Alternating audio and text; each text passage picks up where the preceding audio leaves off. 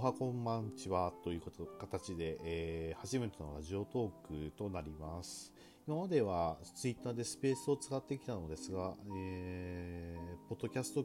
的な形式の方が自分に合っているのかなと思ってこちらを使うようになりましたが、収録するのは初めてで、見たら12分までしか収録できないんですね。えラジオトークさんはね、まあ、12分もあれば話すこといっぱいあるんでいいんですけども、えー、岐阜のことについて話をしていきたいと思います。主に岐阜新聞とかね、岐阜新聞の、えー、県内版が、えー、話題のネタの中心になっていくんじゃないかなと思うんですけども、まあ、その日にあった面白い話ですね。えーとかがあれば、えー、それも交えて話をしていきたいと思います。それで、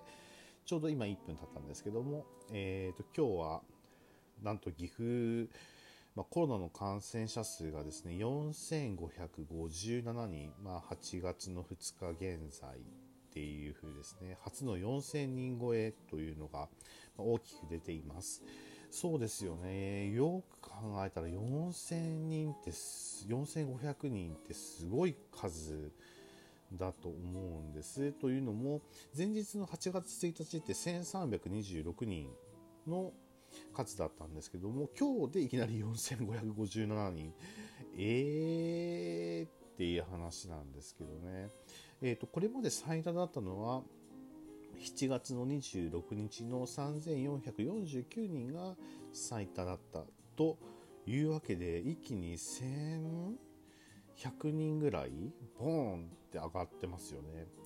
そうなんで大丈夫なのかなと思いながらも、えー、コロナコロナの陰にビクビクしながら、まあ、仕事を一生懸命しているんですけども、まあ、僕の仕事は接客業だったりするわけなんですけど、まあ、接客業とか、まあ、その他もいろいろあるんですけども非常にですね、えーと、お客さんの出入りがある夏休みに入ってからですねやっぱり活動してるお客さんが結構いますよね。で、まあ、高校生の子たちもよく見るんです。で大丈夫なのかなって集団感染しないのかなと思いながらも、まあ、きちんと消毒とかですねいろんなことはしているので、まあ、できる限りのことはした上での、えー、活動という形になりますので出ちゃったら仕方がないのかなとは思うんですけども、まあ、何が怖いかって言ったら感染してね自分がまあ偉い目に遭う偉いっていうのは大変な目に遭うっていうのももちろん嫌ですけども周りにね迷惑がかかりえー、かかるのがねちょっと嫌だなと思うんですよね。まあお休みもらっちゃわなきゃいけないこともありますし、えー、そういう風になるとね皆さんのスケジュールも関わってる人のスケジュールも変わってきますのでちょっとねその辺は大丈夫なのかなって思うこともありますけどもまあ仕方がないですね。自分3回目のワクチンは受けてるんですよ。で、まあ、副反応とかも結構あって大変だったんですけど、あの、1回目、まあ、こんなもんかな、2回目が、うわー、これ熱も出るし大変だな、3回目の副反応がですね、非常に強く出て、まあ、熱上がるは何が嫌だ大変だったかって言ったら胸が痛かったんですねすっごく胸が痛くてこれどうしようかと思うくらい胸が痛くてびっくりしたんですよ。痛さも痛さにびっくりをしたっていうの経験初めてなんですけど本当にですね人間って本当に痛いともう泣くこともできないですね。もう痛痛いよこれどうしたらいいんだろうと思ってですね。まあ、救急車呼ぼうかしらとかって思ったんですけど、まあ、なんとか時間とともに大丈夫だろうと思ってですねやり過ごしていったんですけど、まあ、実際にはまあ、なんか大変なことになるわけでもなくと思ってたんですけどなることもなく、まあ、過ぎたので良かったんですけどまあその後にですね主治医にその話をしたらですねすごい怒られましてですねなんてその時に救急車呼ばんかったんだと思ってもしかして肺塞栓症だったりとか心筋炎を起こしてたらどうするつもりだ死んでたよって言われてえそうだったの？って言われてちょっと血液検査の結果見てみようかって言われたらあれ炎症反応があるじゃないか？って話になって炎症反応があったような跡があるんだよねって言われてで4回目の接種禁止しますってその場で即言われました。で、え、なんでですか？って聞いたんですね。あの、多分ね、心筋炎に近いこと、近い状態、もしくは心筋炎を起こしてたんじゃないかなって言われたんですよね。えー？って言って、そんなんで大丈夫だった？いや、大丈夫じゃなかったはずだよって言って、相当痛かったと思うし、全然大丈夫じゃないですって言ってて、もう本当にそういう時には本当に冗談できて救急車呼んでください。そのための救急車ですからって言われて、ああって、そう言われてもねって救急車呼べば大事になるしと思って、かといって自分で運転して病院に行くにはね、ちょっと距離、田舎なんでね、距離があるしね、どうしようかなと思うこともあったんですけど、まあ、ということで4回目の接種を禁止という形でですね、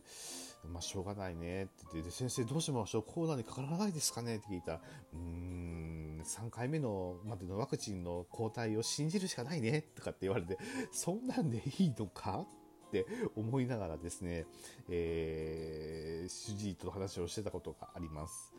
まあ、実際にですね、4回目受けちゃダメだよって言われたのに受けるわけでもいかず、まあ、コロナの限り、ちょっとビクビクしながら、まあ、仕事してはいるんですけども、まあ、みんなもかからないようにね、ワクチン打てるんだったら早めに打った方がいいような気はしますが、まあ、あの自分の、まあ、友人というか、まあ、尊敬する人の中には、いや、ワクチンはね、って打たない方がいいと思うよって、まあ、ちょっとあれっ系な感じなんですけども、まあそういう人もいてですね、まあどうしようかなって思うんですけど、まあ、僕の場合はですね、まあ、同調圧力もあったので、まあ、打たざるを得なかったねって、まあ、将来どうなるかはわからないけども、まあ、打つしかないっていう話でしてですね、まあ、3回目までは打ちました。3回目の副反応でびっくりしたっていう、そんな状態でした。うんまあ、えっ、ー、と、岐阜新聞ウェブとか見てるとね、えー、県、県の健康福祉部の次長さんとかは、まあ、ちょっと入院や救急の受け入れができない医療逼迫状態が続いているよって非常に危機感を持っていますっていう話をするんですけど、危機感を持ってているだけなら誰でもできるわけで、それをどうするのかって考えなきゃいけないでしょって思うんですけど、まあ、実際にですね、医療関係者の方々、すごく頑張ってらっしゃることは分かりますので、本当にありがたいなっていう気持ちでしかないので、まあ、できる限りのことをしていただいているのでありがとうございます。ただ、ね、あのできる限りの以上のことはできないので仕方がないですよねっていうのは思います。なので、まあ、自分がかからないようにっていうふうにですね、するのが精一杯で活動の自粛をしていたり、休みの日はまあ家に閉じこもっていたりとかすることが多いですね。まあ、仕方がないのかなとは思うんですけど、まあ、今日も暑かったですしね、まあ、夏はあクーラーの効いた部屋で静まってるのが一番いいのかなってって思います。そうですね。それで今話をしましたが、今日の岐阜の気温ですね。もうめちゃくちゃ暑かった。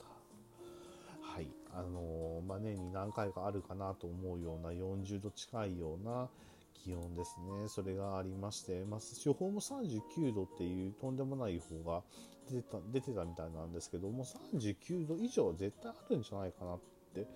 思います。正直な話。で、明日も38度の予報が出ていますので、今日に引き続きめちゃめちゃ暑いというのは間違いはなさそうで、まあ、こんな暑い中ね、えー、外で活動するのも熱中症になるっていう、まあ、分かりきっていることなので活動はしません。うん、とかできないです。うんそういうのが多いですね。まあ、スペースでも話をしましたけども、本当に岐阜、まあ、40度近いとですね、さんさんと降り注ぐ日光、虫も鳥も飛んでいないような、静かな、こう、明るい地獄が、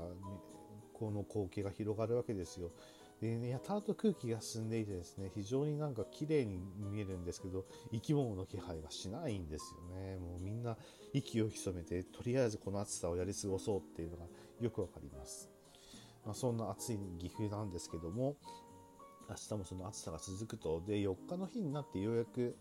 うーん、曇り一時雨って書いてあるので、雨が降るんかなとかと思うんですけどね。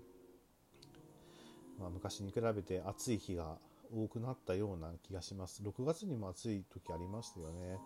あの時の暑さに比べると今回の暑さはどちらかというとカラッとしている感じの暑さなんですけどそれでもまあ湿度は高めまあ日本の嫌な夏だなっていう感じですね。僕は夏が苦手なんですね。これね夏苦手なんですよ。好きじゃないんです暑いのは。ね。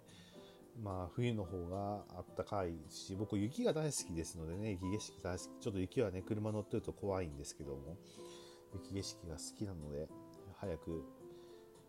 冬にならないかなと思います。とか特にねあのお休みがあるお正月前後は一番好きです。まあ短い間の時間ですけども、まあ、そんな感じでラジオトーク、まあ、第1弾という形で話をしてみました収録12分今10分50秒ぐらいになりますのでね今ギリギリの枠でしか話せませんでしたけどもまあ、皆さんも健康にお気をつけてこの夏をやり過ごしてください。それではまた第2弾でお会いいたしましょう。